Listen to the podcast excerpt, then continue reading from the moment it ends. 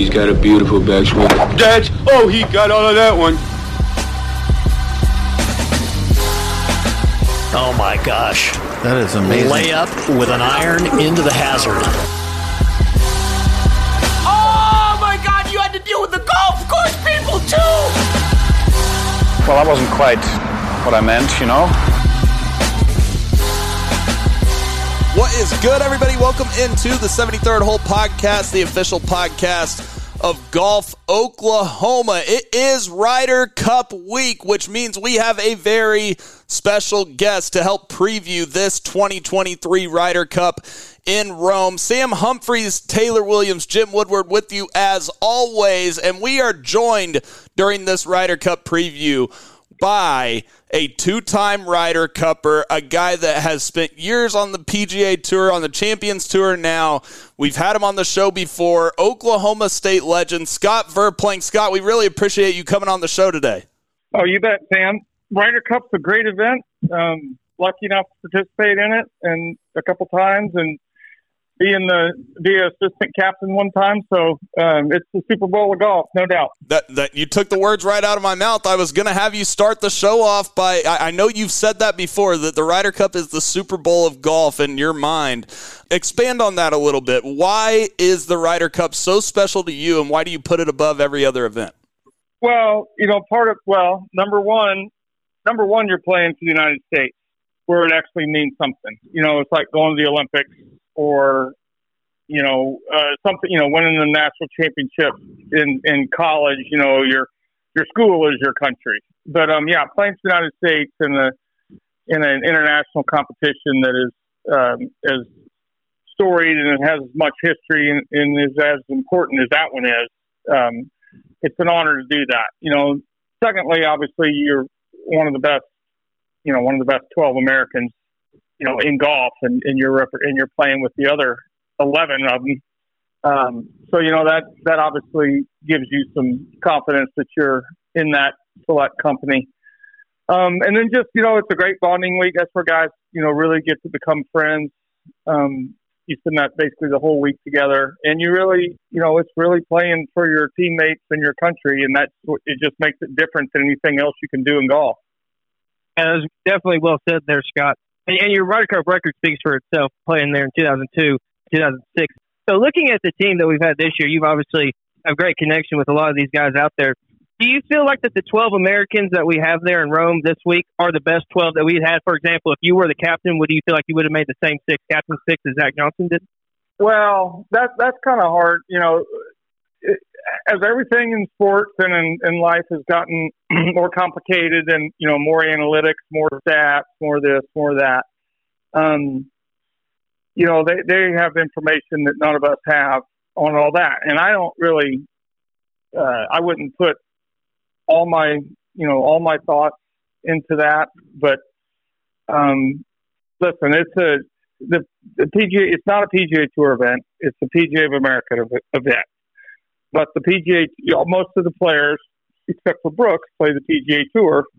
And it's a, listen, if you get into that level of being on these teams, Ryder Cup, Presidents Cup, you know, you get great friendships, and that goes a long way. You know, there's a bunch of ways to look at a team, um, but most teams got a mesh, and I, I think that's part of the deal of who they pick um, is guys that are going to fit into that little group. You know, good, bad, or indifferent, that's, you know, that's how a lot of things work. So I don't know. It's hard to tell. Uh, I'm glad Brooks Koepka's on the team. You know, he he uh, barely missed in points on playing like three or four tournaments. So he's obviously proven his his spot. But, um, you know, maybe Bryson, you know, would be, I would think in the United States, uh, if Bryson was in a situation like that, he'd be a better more popular pick. Um, but I don't know. You know, listen, J- Justin Thomas, I know that you're getting around to that, but Justin Thomas is really good buddies with, you know, Jordan and, and Zach and all the guys, and he's got a good record. And I know he's played poorly this year, but uh, they have confidence in him, and we'll see what happens. Okay, Scott, here's a, here's a question for our listeners that I want you to tell them, because I don't think, in a way, I don't think even our listeners understand what it's like to have a guy that has actually played two Ryder Cups, okay? Uh, it, it's mind-boggling to me that we can get you on to, to even talk about it. But I've played in a little bit of golf, not near as much as you have. Tell us how nervous you are on the first tee at a Ryder Cup. Um, well, obviously, I mean, obviously you're nervous, but I honestly uh, felt, you know, well, before I played my very first one, Paul Azinger and I were picked uh, in two thousand two at the Belfry. And he was, he'd played before and I hadn't ever played. And he's like, oh man, on the first tee, you know, you, you might not even be able to tee your ball up. You'll be shaking so bad. And, you know, he said, just get the ball on the tee and just get up there and take a deep breath and go through your, you know, just go, just swing your swing. You probably won't even see the ball. And I was like, okay, that's cool. And I, and quite honestly, on the first tee, I was playing alternate shot with Hal Sutton um, against Baron Clark and Thomas Bjorn. And Hal had had a horrible year. You know, we got delayed by a year because of nine eleven. You know, and he'd made the team in oh one, which I had as well. Everybody had. Um, and he he played horrible for the leading up to it. And I was like, eh, that's fine. And so I was hitting first on the first tee, and I couldn't have been happier. I had the biggest smile on my face. I just stood on the first tee looking around, you know, and there's there's fifteen thousand people in grandstands around. I went, how cool is this? And so I wasn't nervous at all. I mean, I, I I thought it was, or instead of being nervous, I was just so excited, and it was so cool. Um, and I hit it right down the middle, and I said, dude, just hit it on the green, and I'll make the putt. And he hit it about twenty feet, and I made the putt. And I said, all right, let's go to the next hole. Um, so a little, maybe a little different than a lot of guys, but but I I just embraced uh, the team part of it, and and basically having, you know, my partner, and just basically saying, hey, dude, you just play your stuff, and I'll do whatever we need to do to win. And that's that's basically how it went for the the two Ryder Cups and two Presidents Cups that I got to play in. I had a pretty good record because basically, if I needed to be the, if I needed to be the, you know, the put my arm around the guy and coax him into playing great, or be the guy who says, all right, just don't worry about it, I'll take care of you. That's how it went. So that's why I really love the team competition. Scott, Taylor alluded to it earlier a little bit with your great record in the Ryder Cups that you played in. You were four one and oh combined two thousand two and two thousand six. Now, the U S team did lose both of those Ryder Cups, but my question to you, considering this Ryder Cup is on foreign soil in Rome, uh, what things did you do across the pond to be so successful? And I'll add in the fact that you also won a Walker Cup in nineteen eighty-five for the U S, and, and you won both of your Presidents' Cups you played on, too, in two thousand five and two thousand seven. What made you so successful in team golf? Um, well, it, you know, Sam, the, the, so we'll go to a subject that, that most people around Oklahoma would be really familiar with, and that's football. There would be, if you're a competitor and you play on a team, is there anything better than going into the other guy's house and beating them? Nothing. No. Yeah. Nothing. eighty thousand people, and you could hear a pin drop. That's the that's the greatest sound in sports. So I went over there like going, hey, we're going over there. I can't wait to get over there. You know, and, and jokingly, I always said, well, we're going to play the communists, so let's go. Jokingly, because I like all, all the European guys. Um, but yeah, I just, I don't know. I was just fired up to, to play over there. Um, everybody's rooting for the other, for the other team. And my goal was to uh, make it as quiet as possible. Now, one thing that I find very interesting is that the Europeans have traditionally been better than the Americans in the alternate shot format, and, de- and by a decent bit whenever you look at the numbers. So for one, why do you think that is? And two, what do you think the Americans need to do this year to make sure that they can at least go neutral in that format? To where, for example, in the best ball, they can have where they traditionally had a little bit more success, can rely on that and not let that alternate shot bring them down like it has. Well, you know, I think that the U S team, you know, from our perspective, from the media perspective, is is more dominant. You know, looking on paper, you know, more uh, superstars, you know, that are more well-known over here. And if you play golf on the P G A Tour, you, you're playing for yourself, and you're not playing on a team. And you're playing for the most money in the world, and you're playing for the biggest tournaments in the world, and you spend most of your life uh, worrying about what's best for me, not for somebody else. Um, European guys are, you know, historically in the past have not played for as much money, not played as great a tournament, um, have a chip on their shoulder, uh, travel together more than we do because our guys now all fly their own, you know, fly on their own planes, um, and just have more similar games um, in just personality and the way they go about it. So, I mean, it, it, it's it's a little bit of a mystery, but that was.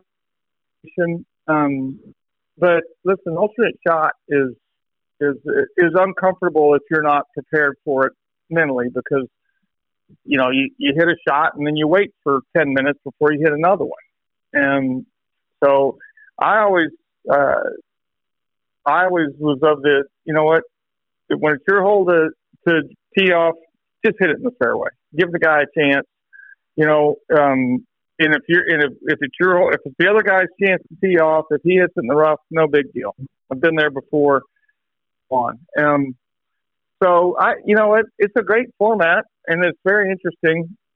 Um, and you know, with the way sports is today, you know, you know, the more dramatic and riled up you get, it seems more exciting. But, but as a, you know, to me, just going out and having a partner and playing a true partner game is enough to get you get your attention and to get to give everything you got to win that match. Okay, Scott, now you're going to be coach instead of player. We've been talking all of us in this podcast. When you send out, you've got a guy like Justin Thomas that has been questionable this year. How much room do you give him if he gets off to a rough start with whoever he's partnered with? Do you keep playing them, or do you sit these guys down, just like Luke Donald? He's got Luke uh, Aberg on his team. He's got rookies on his team. How how much do you play them if they're not off to a good start, or do you put them on the bench and hope they can play good in the singles? What would you do? Well, that's what you that's that's the only real decisions that you have to make. If you're the captain, or you know, one of the, you know, as a group, the assistant captains, is try to read, you know, how guys are handling things. Um, my guess would be that that J T uh, will play in best ball, you know, foursomes or four ball, excuse me, whatever they call it, best ball. And if they get beat and he doesn't play well, he probably won't play again until singles. Now, if they get beat, but he played really good, and whoever his partner, you know, mate, presumably Jordan, Spieth, if he played good and Jordan didn't, then, then he they may put him out again. But uh, I'm sure J T has got I, – he's a pretty fiery guy. Um, I'm sure he's got plenty of motivation and positive, you know, a lot of positive motivation around him to go out and prove everybody wrong. So, um you know, I was the captain's pick twice, so it was, I kind of had to prove everybody wrong as well. So it, it served as good motivation for me. Um, wouldn't be shocked if he played pretty good. But you just have to kind of read. Listen, guys, this is kind of what I always look at. There's the way it's been since I've paid attention to it. You got twelve guys on each team. Four guys are going to play great on e- on either team. Now, there's varying degrees of great. You know, great for Scottie Scheffler is better than great for, uh, I don't know, the last guy on their team, you know, or on our team, whatever, whoever. Um, but four guys are going to play great. Four, ga- four guys are going to play pretty damn good. And four guys are going to be totally out of their element. But, but that's not an indictment on anybody. It's just the way the thing goes. I mean, the last one I was involved with was two thousand twelve. Tiger Woods was oh three and one. He was playing terrible. Um, he was uncomfortable. He does, he can't or doesn't play great with the partner um, historically. You know what? So he played terrible. He was one of the he was one of the uh, four guys that was a load, and that was the that was actually the first time that he didn't play all five matches. But I mean, he was playing. He wasn't playing any good, and he's Tiger Woods, and you know that's difficult. But um, that that's what you have to put do as a you know as a captain is make those decisions. Um, but most listen, guys are all they're all grown ups. They're all adults. They all know what's going on. Um, they all want to win, and if if me not playing helps the team win, then if you don't accept that, then maybe you you know. you're probably the wrong guy to be on the team. Scott, you, you mentioned Justin Thomas probably going to play once with Jordan Spieth. I'm sure we'll see Cantlay and Schauffele paired together. Of the Morikawa, Harman, Fowler, Homa, Scheffler, Koepka, Clark, and Burns, who do you think might be paired together with that group? Oh, uh, Scottie Scheffler and Sam Burns will definitely play. Um, I would think that that Brooks will probably play with either. My guess would be Morikawa or or like Ricky. I mean Brooks is. I mean Brooks is really good, and Brooks is a guy that you know you want in the foxhole with you. If he's on your side and he's all in, he's going to do whatever he's got to do, you know, to to get it done. So, um, I don't know. You know, they have. They have kind of, you know, they, they've all talked, and it's probably better now. The players have a little more, uh, from a player standpoint, it's better. The players have a little more say, and, yeah, I really want to play with this guy, you know, or I prefer not to play with this guy. Um, and they'll they'll get whatever makes everybody comfortable. And nine times out of ten, um, if you hit the equation where everybody's comfortable, you're going to do okay.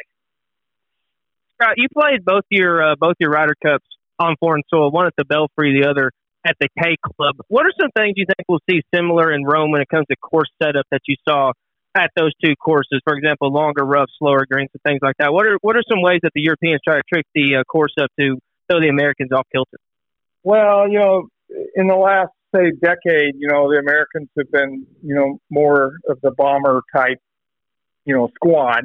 So when it's been played over there, they've obviously, like I said, tighter, tighter fairways, more rough. You know, take driver out of their hands.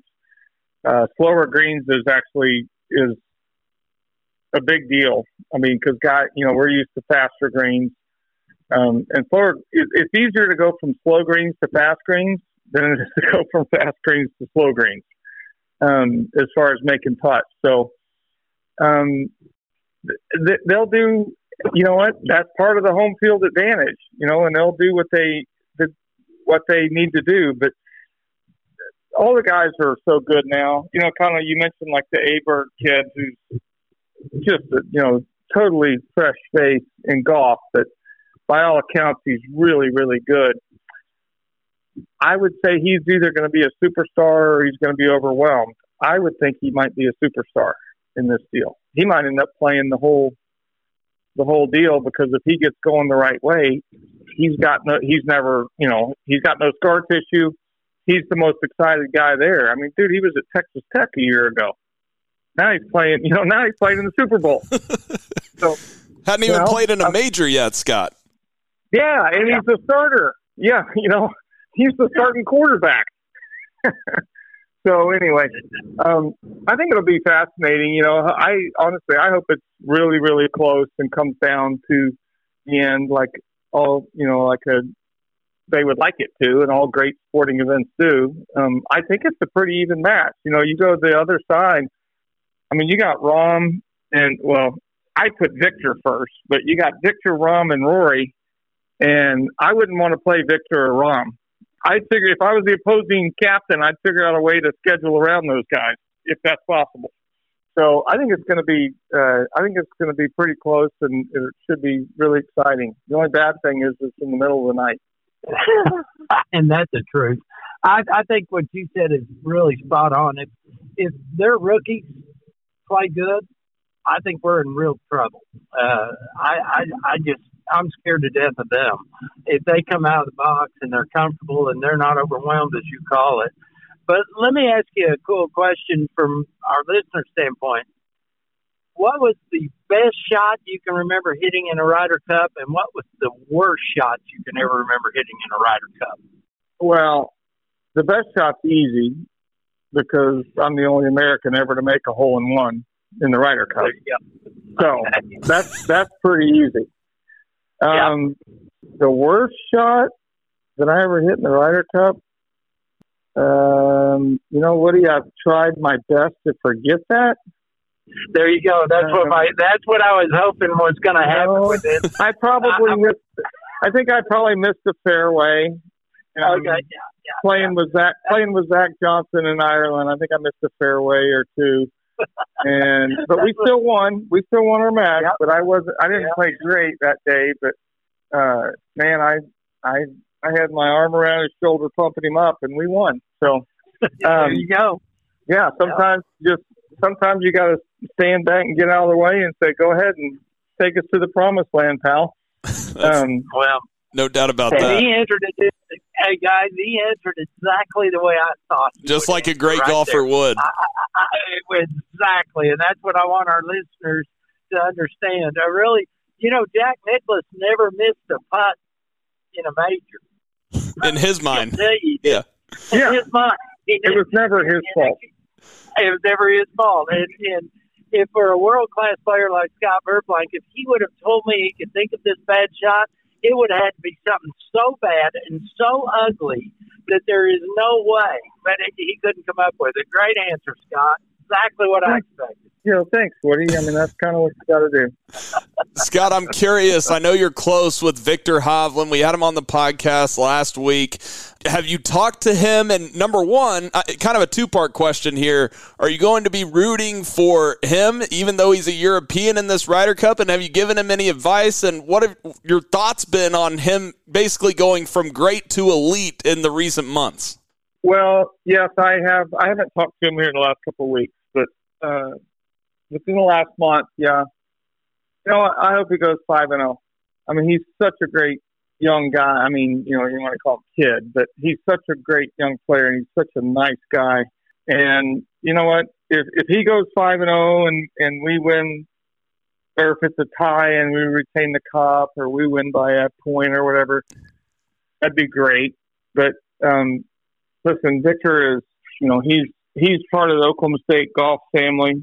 So he's kind of family, and I don't know, what do you put first, your family or your country? It depends on what your job is. Um, but I, I think he's a superstar, and he's he's so good. You know, I've played with him out here a couple times in the last month, and it's just I'm I'm in awe of how solid he hits the ball. So he'll have a great attitude. He'll be he'll end up being a leader for, you know, the European Ryder Cup for the next fifteen or twenty years.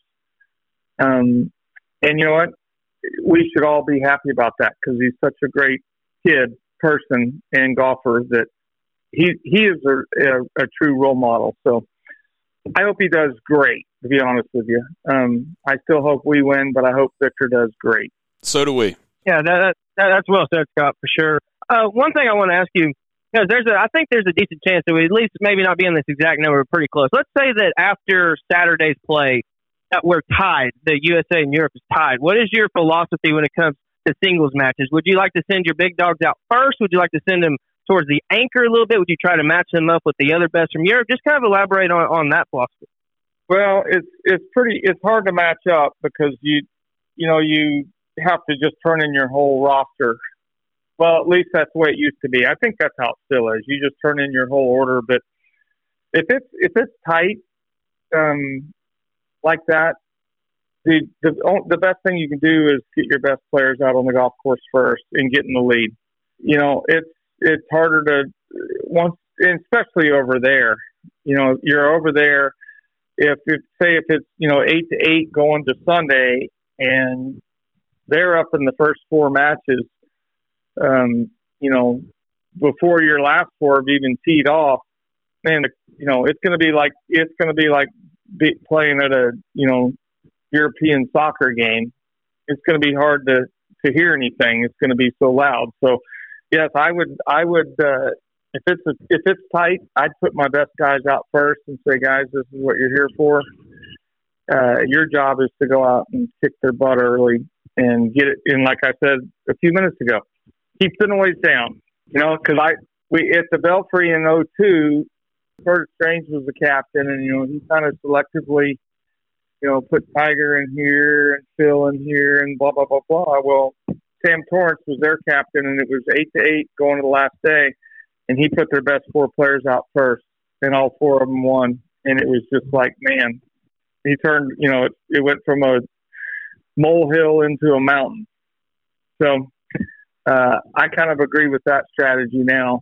Um, if you get your best guys out there and they win, then you, you got your best chance. All the guys, listen, all the guys there, the, whoever's twelfth in the singles is a damn good player. I mean, or he wouldn't be there. So it's not going to be too big of a situation. Now, he may not be comfortable and not have had a great week, but it's not going to be too big of a situation for the twelfth player on either team to win the Ryder Cup in the last match. So that's kind of how you have to go into it. Hey, Scott, one last question for me. Uh, when I look at Brian Harman and I look at you, kind of, I kind of think of you two kind of alike in a lot of ways. Well, of course, you're not left-handed, but same caddy, both bulldogs. yeah, I would. Same caddy. I yeah. would, same caddy. That's where I'm going with this. I wouldn't. I wouldn't want to play either one of you because of your attitudes and how scrappy and how much just a bulldog you are, Scott. I was going to ask, and I'm pretty sure he caddied for you in both all those events that you were in. How important is the caddy in this mix too? Because I, I kind of think they're pretty daggum important as far as the crowd goes and everything else, but never played in one. You can answer that. Yeah. For me. Yeah. Um, listen, they're a, uh, they're going to be a formidable uh, team in Scott, because nothing bothers Scotty Tway. And, and to be honest with you, Brian Harman has moved to a different level of not letting anything bother him.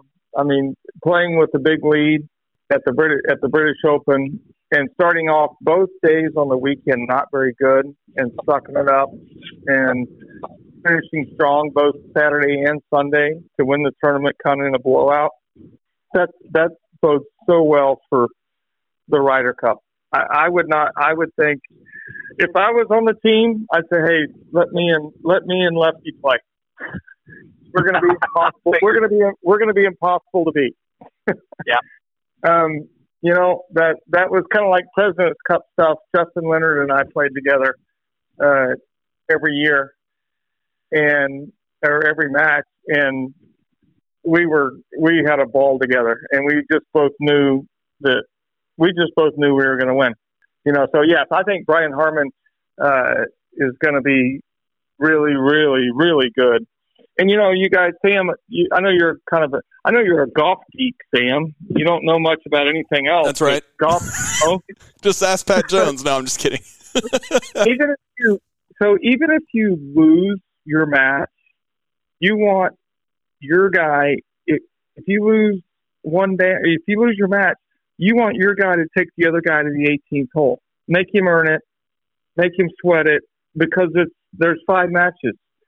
You know, you may lose the match, but if you can make the other guy go beyond what he was ready for or prepared for, then he might be, you know, he might be too worn out by the time you play him tomorrow. So that's kind of the way I looked at it. If you're going to lose, you better, you need to lose on the last hole, and you need to get down. You need to make, make sure they spend all their energy beating your butt. So that's the way I looked at it.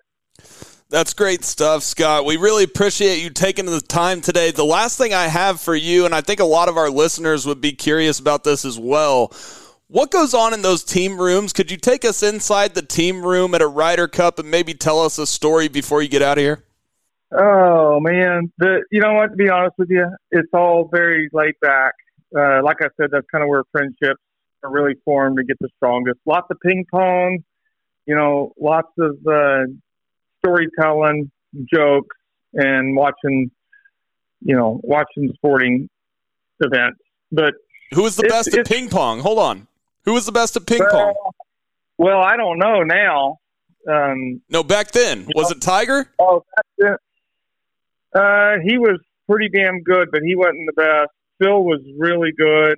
Um, Matt Kuchar is a is almost a world-class tennis player, so he was pretty much unbeatable in ping pong. I mean, which is really, you know, interesting. I mean, he plays tennis more than he plays golf, and he's really pretty damn good. So, right. uh, th- the ping pong games were uh, intense.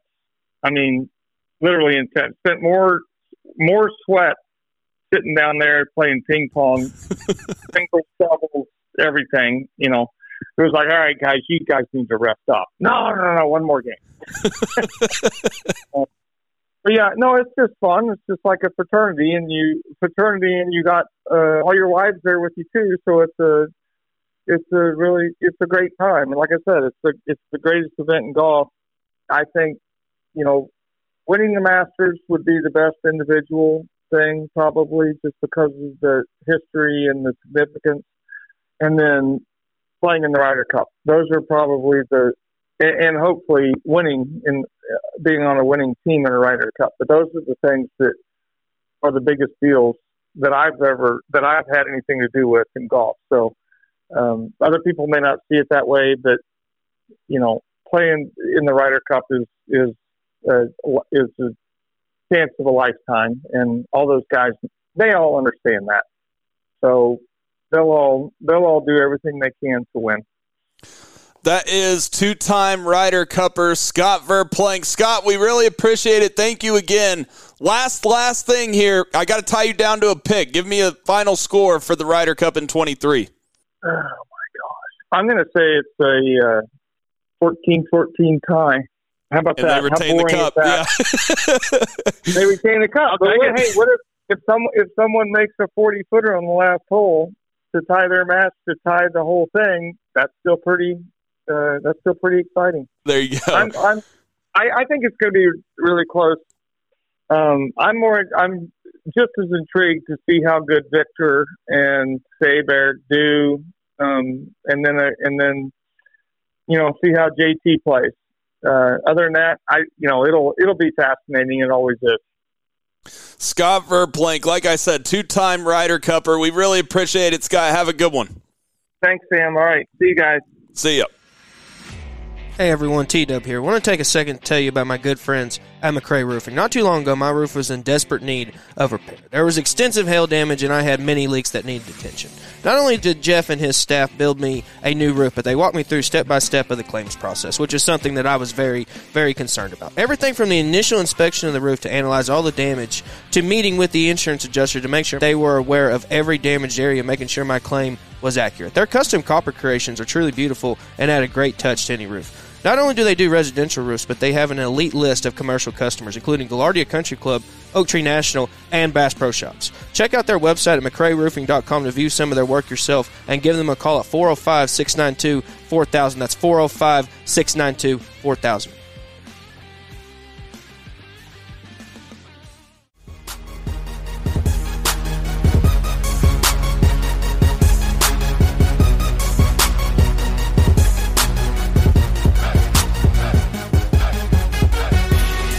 Back on the other side of the break on the seventy-third Hole Podcast, the official podcast of Golf Oklahoma.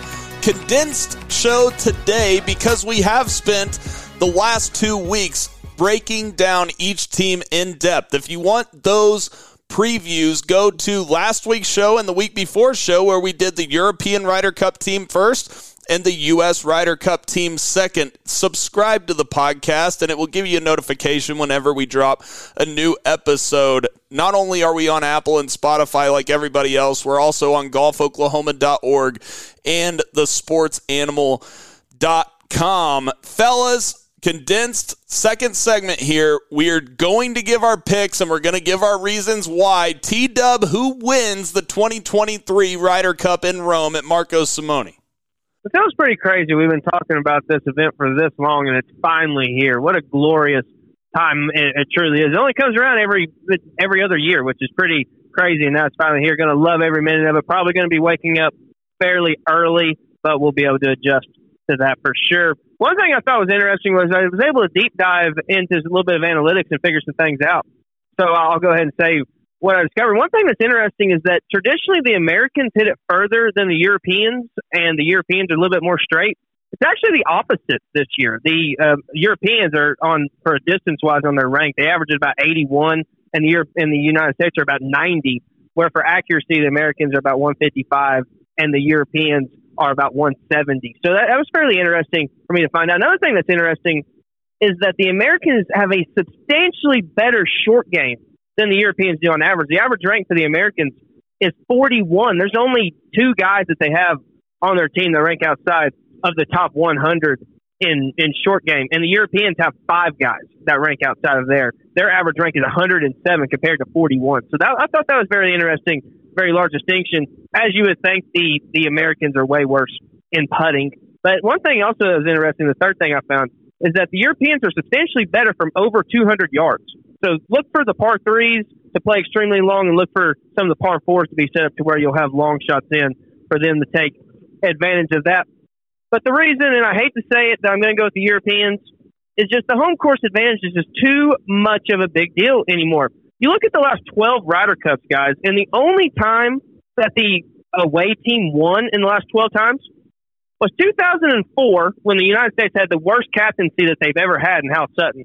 And then two thousand twelve, where they had the biggest collapse in Ryder Cup history. So you literally need something substantial to happen for the away team to win. I don't think that Luke Donald's going to have one of the pres- Presidency Cups or one of the worst Ryder Cups of all time as a captain. I don't think that is going to happen. Maybe the Europeans have a collapse like they did, the Americans did in two thousand twelve, but I still don't see that happening. I'm predicting about fifteen and a half to twelve and a half, Woody, Europeans. I hate to say it, but that's what I'm going with. Yeah, I, you could have blown me over with a feather a year ago if I would have been going along with you guys, because I know where Sam's going. I think I do. Here's what I said to Scott when we were interviewing him, that, that I'm the most worried about is those rookies on the European team. I don't think they're going to be nervous. I don't think they're going to be scared, especially on their home turf. I also think this golf course is going to be really tough physically. I, it, it sounds like you got to be part mountain goat to play this golf course, okay?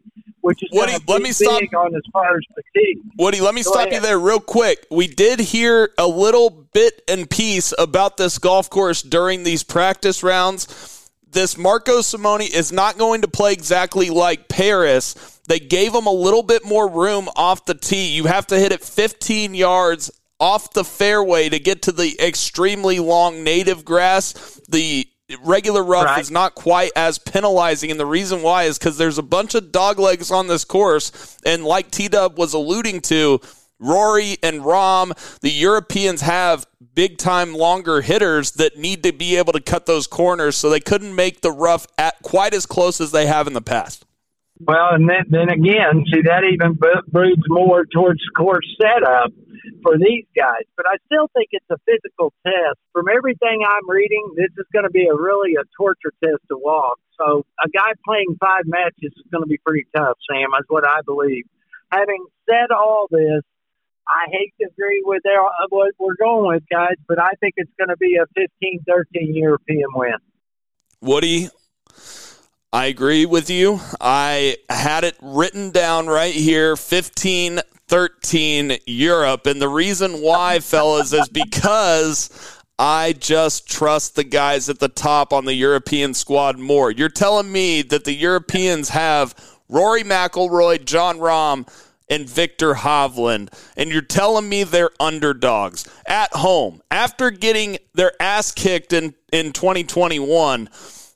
They have motivation, and there's three out of the top four golfers in the world. And by the way, the one out of the top four that is on the American squad, he has been struggling mightily with the putter, which doesn't bode well in a match play or Ryder Cup scenario. Uh, talking about Scottie Scheffler, obviously. But it comes down to trust. I trust those top three guys for Europe. I trust Tyrrell Hatton's putter. I trust Matthew Fitzpatrick's putter. I trust Tommy Fleetwood after how he's played this year. Justin Rose has putted great this year as well. We'll see what the guys do. Ludvig Aberg, Sepp Straka, and Nicolai Højgaard. We'll see what they contribute to the team. Um, but when I look at the American side, I don't see that trust because the guys that have been playing the best are also rookies. We talk about Wyndham Clark. We trust him, yes, but he's a rookie. Brian Harman won a major this year. He's played really consistent golf. He's a rookie. Max Homa, same thing. He's a rookie. Uh, and then guys like Scottie Scheffler. He's a veteran technically on this team, but he's still never played a Ryder Cup in Europe. And I think that when the fans are rooting against you, the, it makes the putting that much harder. I look for Xander Schauffele to be the M V P of the American squad, but I agree with Woody. The Europeans win in a close one, fifteen to thirteen. T-Dub, any thoughts on all of our picks?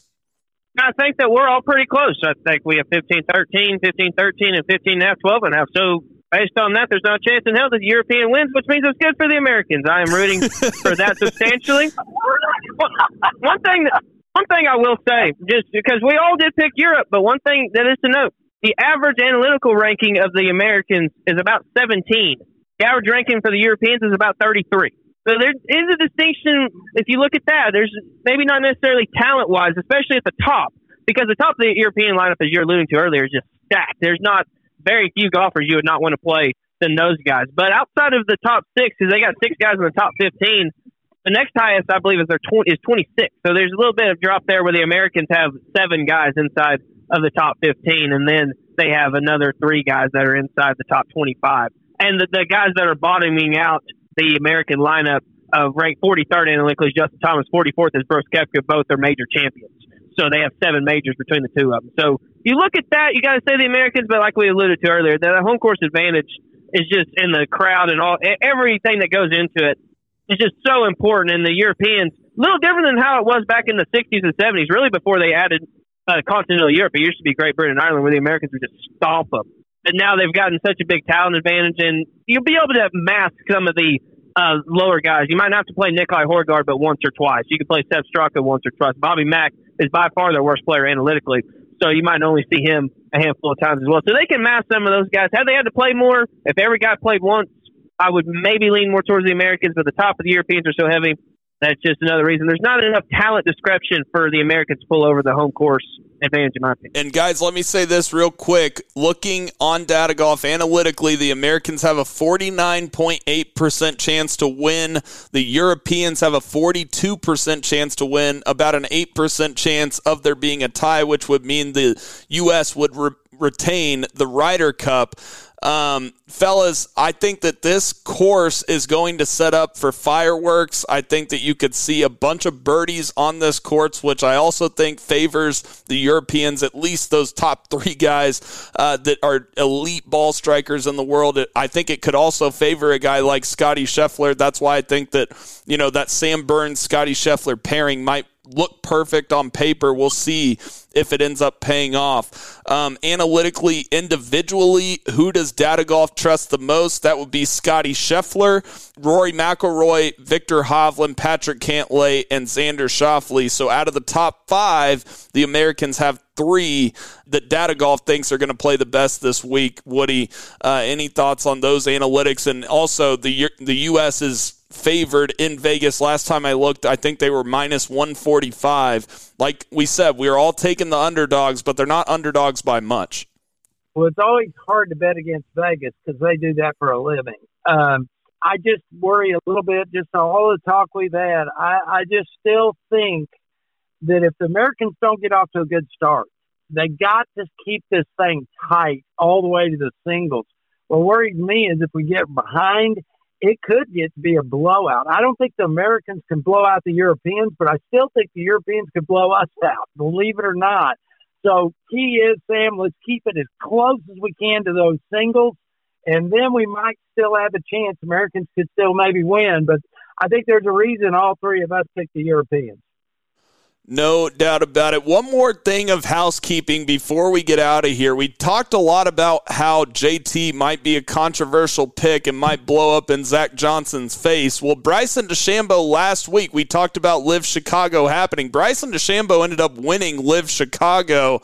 Um, and then also, if you're wondering about how Taylor Gooch did in the points race against Cam Smith. Taylor Gooch finished tied for fifth in this golf tournament, and uh, Cam Smith finished in the forties in this golf tournament, played horrible golf. Taylor Gooch was ten under par, and Cam Smith was two over par um, for the golf tournament. So right now, that season-long points race on L I V, you have Cam Smith at one seventy, Taylor Gooch at one sixty-two. But T-Dub, the reason why I even bring this up in this Ryder Cup preview is you are leaving a guy at home in Bryson DeChambeau who's playing great golf right now and has been for the last two months. Um, what things does Justin Thomas need to do this week to consider it a success for Zach Johnson picking him to be on this Ryder Cup team? The big part of it's going to be how much he plays.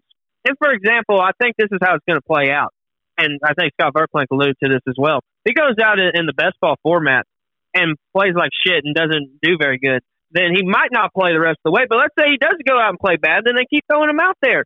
So it, that's going to be something that's very interesting to see. But I think he's going to have to have at least a above five hundred record for this to be a successful endeavor, I believe.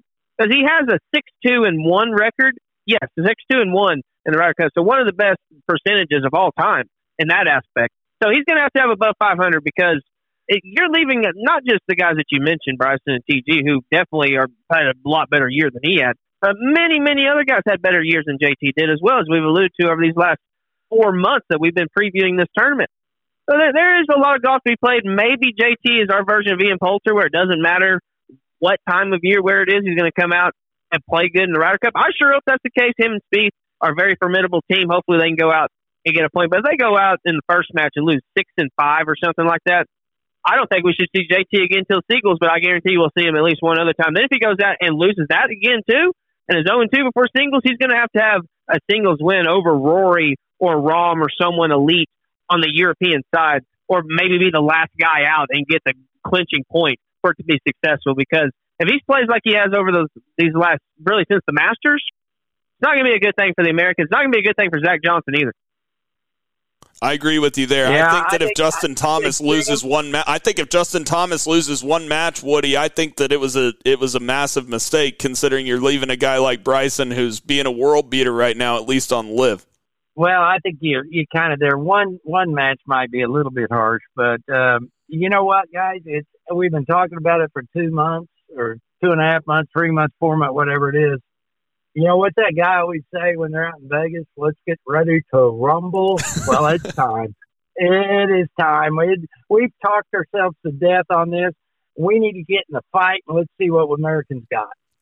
No doubt about it. By the way, Brooks Koepka did finish tied for twenty-fourth in L I V Chicago, so he put in a decent showing at five under par. Brooks Koepka looks ready to go with his mullet and Sam Burns' mullet, a little United States pride leading into the Ryder Cup in Rome. Woody, thank you. T-Dub, thank you. This has been Sam Humphreys on the seventy-third Hole Podcast. We will be back on Sunday afternoon or evening. Either way, after the Ryder Cup on Sunday, we will be back with a recap podcast that you are not going to want to miss here on the seventy-third Hole Podcast. It's absolutely free on Apple. Hit that follow button on Apple or Spotify, and we are right there on the sports animal dot com and golf oklahoma dot org. It will just give you a notification whenever we drop a new episode. Like I said, thanks, guys. This has been Sam Humphreys on Oklahoma's Leader in Golf, the seventy-third Hole Podcast.